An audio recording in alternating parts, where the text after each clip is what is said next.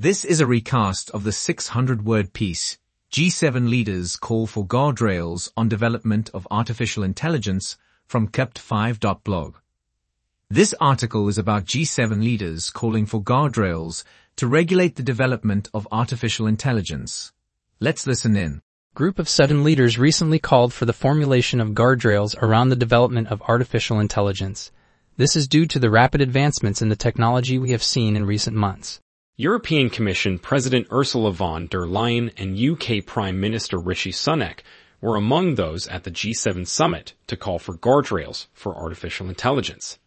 This is because there are potential abuses around the use of large language models, which is the powerful technology behind generative artificial intelligence.